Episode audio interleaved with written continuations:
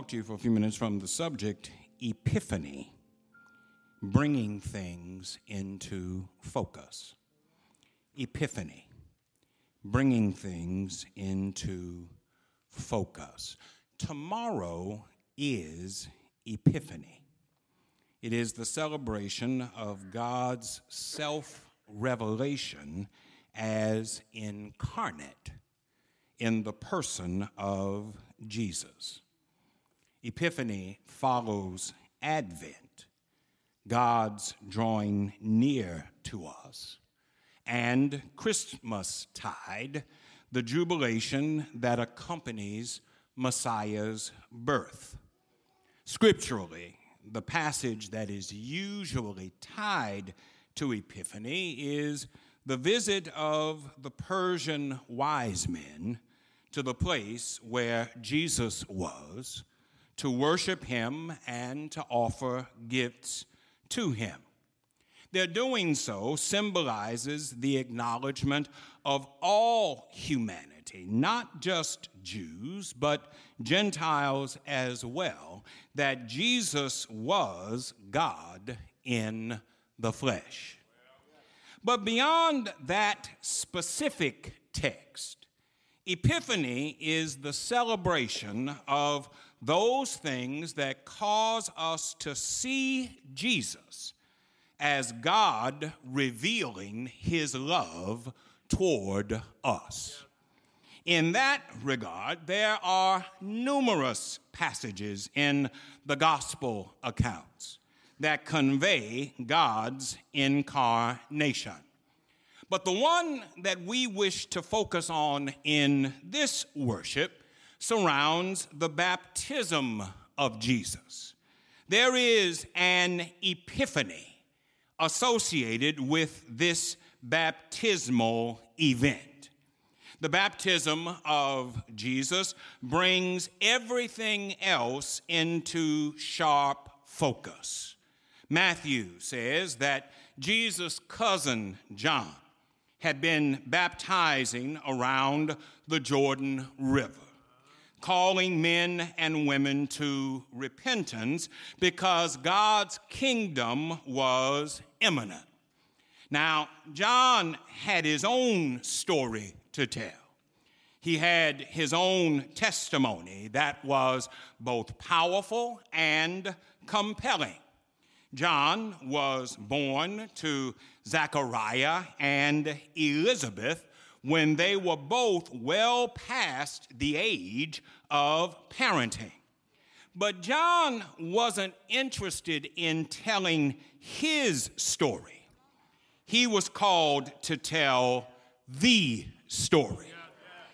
John knew his purpose and his calling to prepare the way for the coming of the Savior.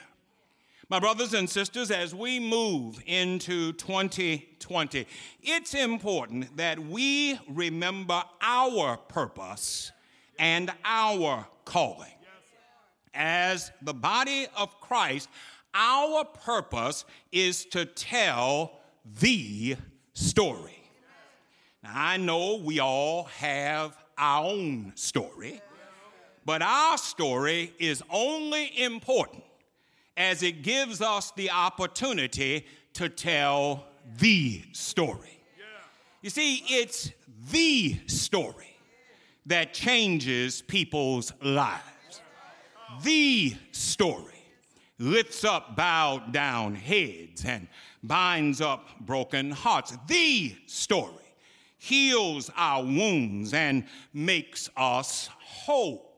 Too often, we get caught up in our story and forget to tell the story. But just like John, we have been called. We have been sent. We are to be voices crying in the spiritual wilderness, calling men, women, boys, and girls to prepare the way of the Lord. John was preaching repentance and baptizing those who would receive his message. And in the midst of his revival, Matthew says, Jesus came from Galilee to the Jordan to be baptized by John. Now, it's important that you see in the text that it says, then Jesus came, because then refers to an epiphany moment.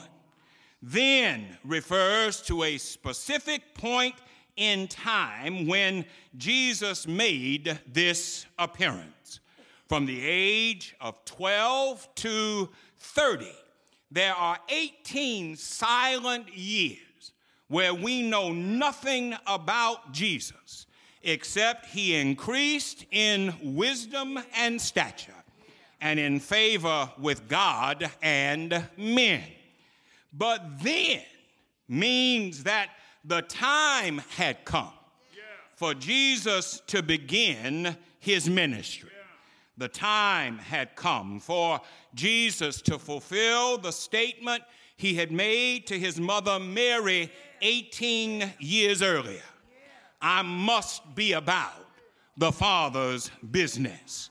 Then means that the king was leaving seclusion and obscurity to manifest himself to humanity. My brothers and sisters, in the life of every Christian, there needs to be an epiphany. There needs to be a then moment. There needs to be a time when we come out of seclusion and obscurity and manifest Christ to the world. There needs to be a time when we decide that we must be about the Father's business. I come to remind you that we have not been called to be silent. We have not been called to simply be spectators of life as it passes by. We have been called to epiphany. In times like these, the world needs a church that will embrace the mission of Christ to call people out of darkness to the marvelous light. Why did Jesus want to be baptized? Typically, baptism is about confessing sin. Baptism was an outward sign of inward repentance. But Jesus was sinless. He had no sin for which to repent or confess. Yet he was compelled to come to John and be baptized. The implication of the scripture is that his coming even caught John off guard. For when he came, John tried to prevent him. The grammar that Matthew uses is an imperfect tense, suggesting that John continued to try to prevent Jesus from being baptized. In other words, as John saw Jesus on the shore, he tried to wave him off. As Jesus waded out into the water, perhaps John tried to physically push Jesus away. Maybe John retreated from Jesus or tried to leave the river himself. But it's obvious that he didn't feel worthy to baptize Jesus. He says, I need to be baptized by you, and yet you're coming to me. Church, are you blocking your epiphany? Are you trying to prevent Jesus from coming into your life? Perhaps you've heard his gospel and you've seen him hovering around the perimeter of your life, and you've tried to wave him off. Perhaps you felt Jesus moving on the altar of your heart, and you've tried to push him away. Maybe you've backed away from Jesus because you don't feel you're worthy of him. But when Jesus comes to you, you need to have your epiphany. You need to invite him into your life. Jesus came to John to submit to baptism. And the purpose of the baptism was so that those present could share in epiphany. Jesus told John, I know this seems strange to you, but trust me, I have a reason for doing this. Every now and then, God leads us into circumstances that seem strange to us. Every now and then, God directs us into something that we don't understand. But when those times come, we have to remember that God always has a reason. We don't have to understand. We don't have to see. And God ain't going to explain it to us all the time. We walk by faith and not by sight. And so to be a part of God's ministry, we have to learn how to trust and obey.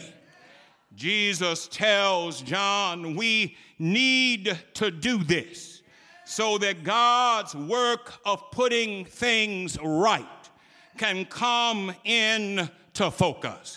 And then after John baptized Jesus, Matthew says that the Spirit of God descended on him as he came out of the water.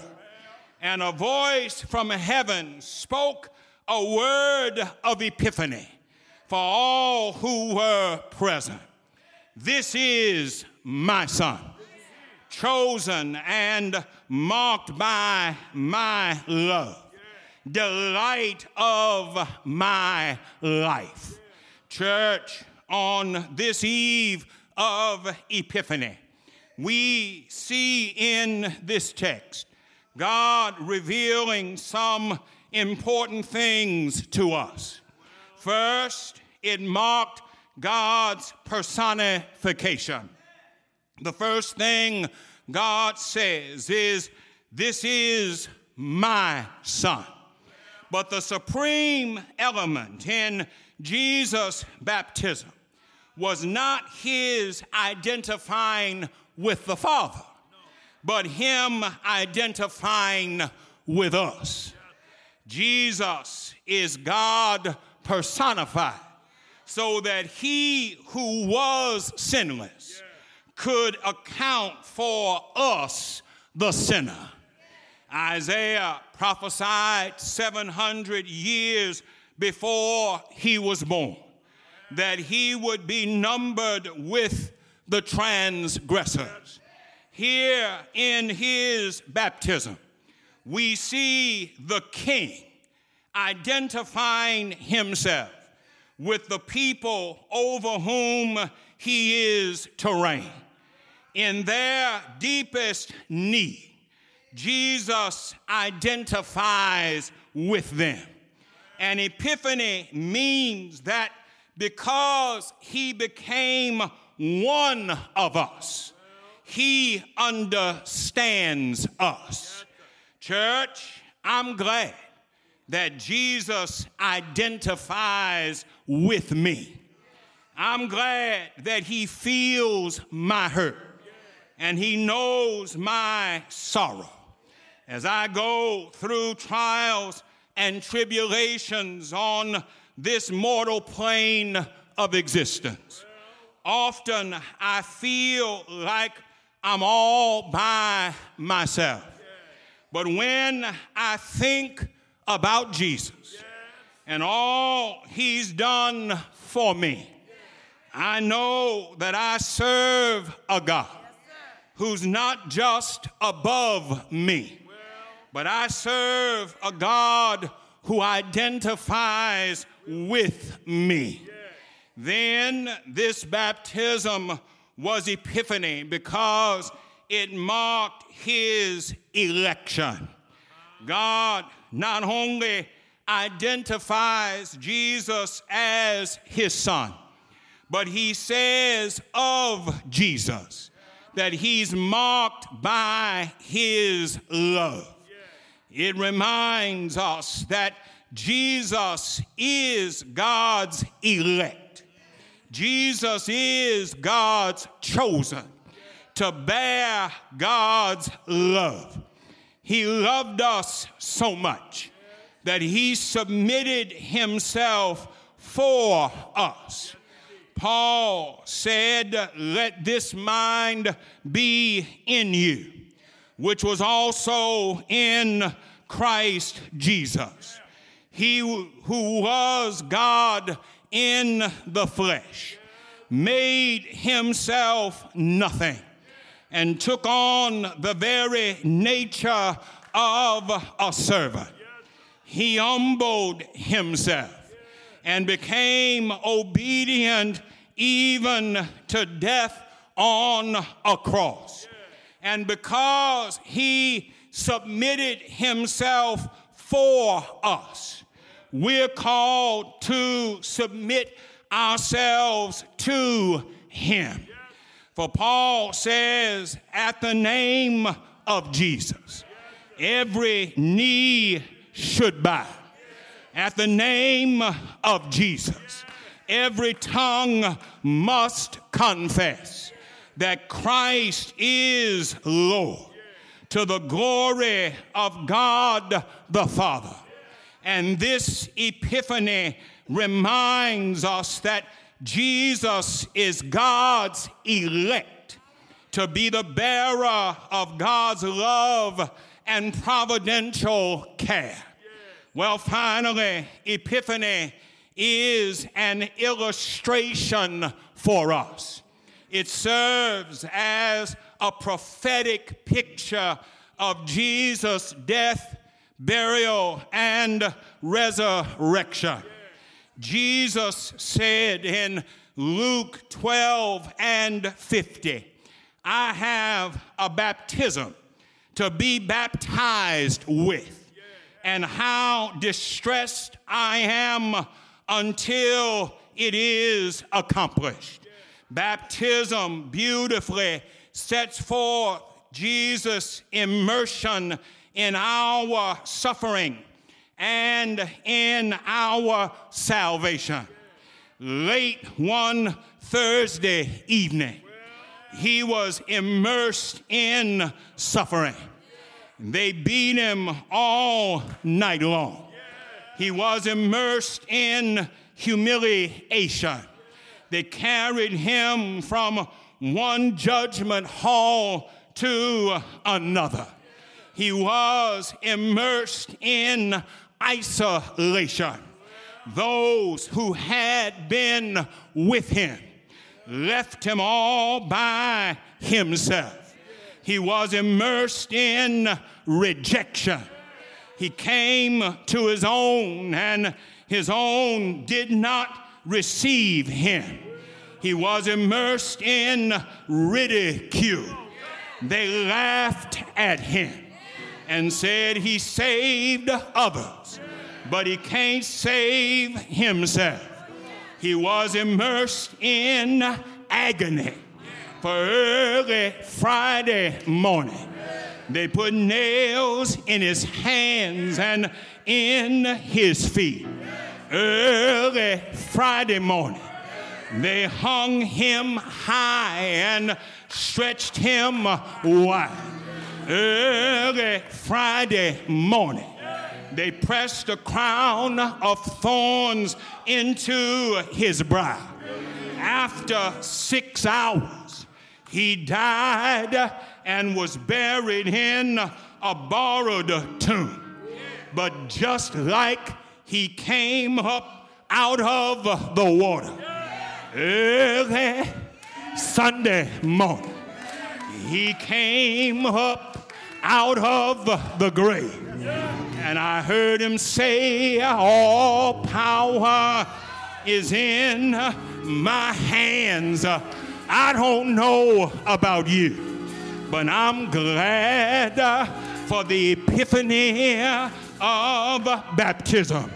Jesus told John, go on and do this, because this is an illustration of what is to come.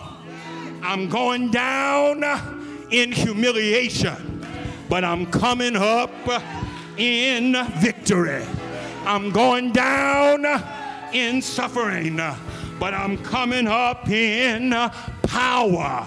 I'm going down in submission, but I'm coming up in triumph.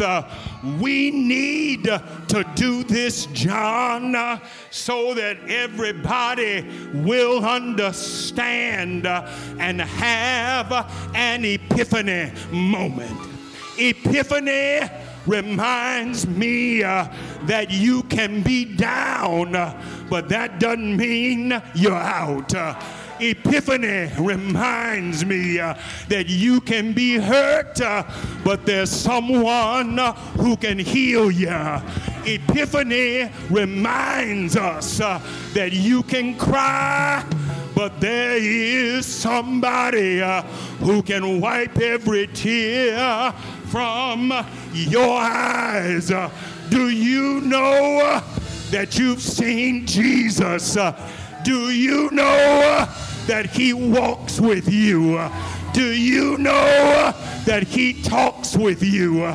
Do you know that he feels your cares? He's able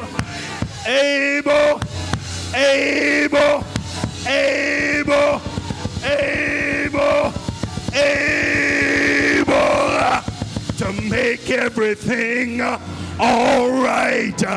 I don't know how you feel about it, but I've seen him for myself.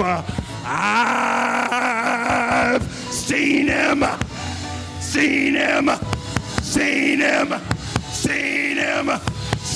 him, heard him, felt him, wrapped up, tied up, tangled up in Jesus. Yeah.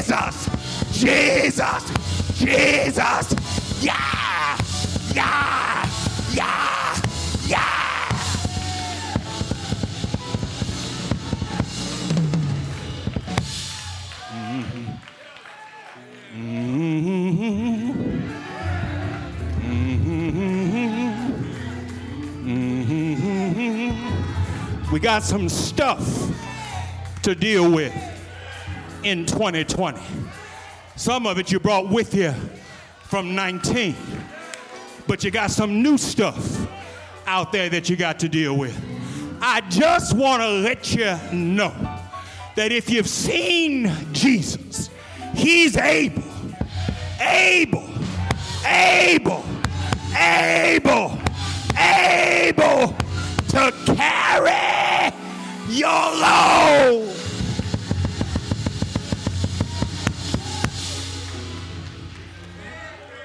Choir's gonna sing a hymn.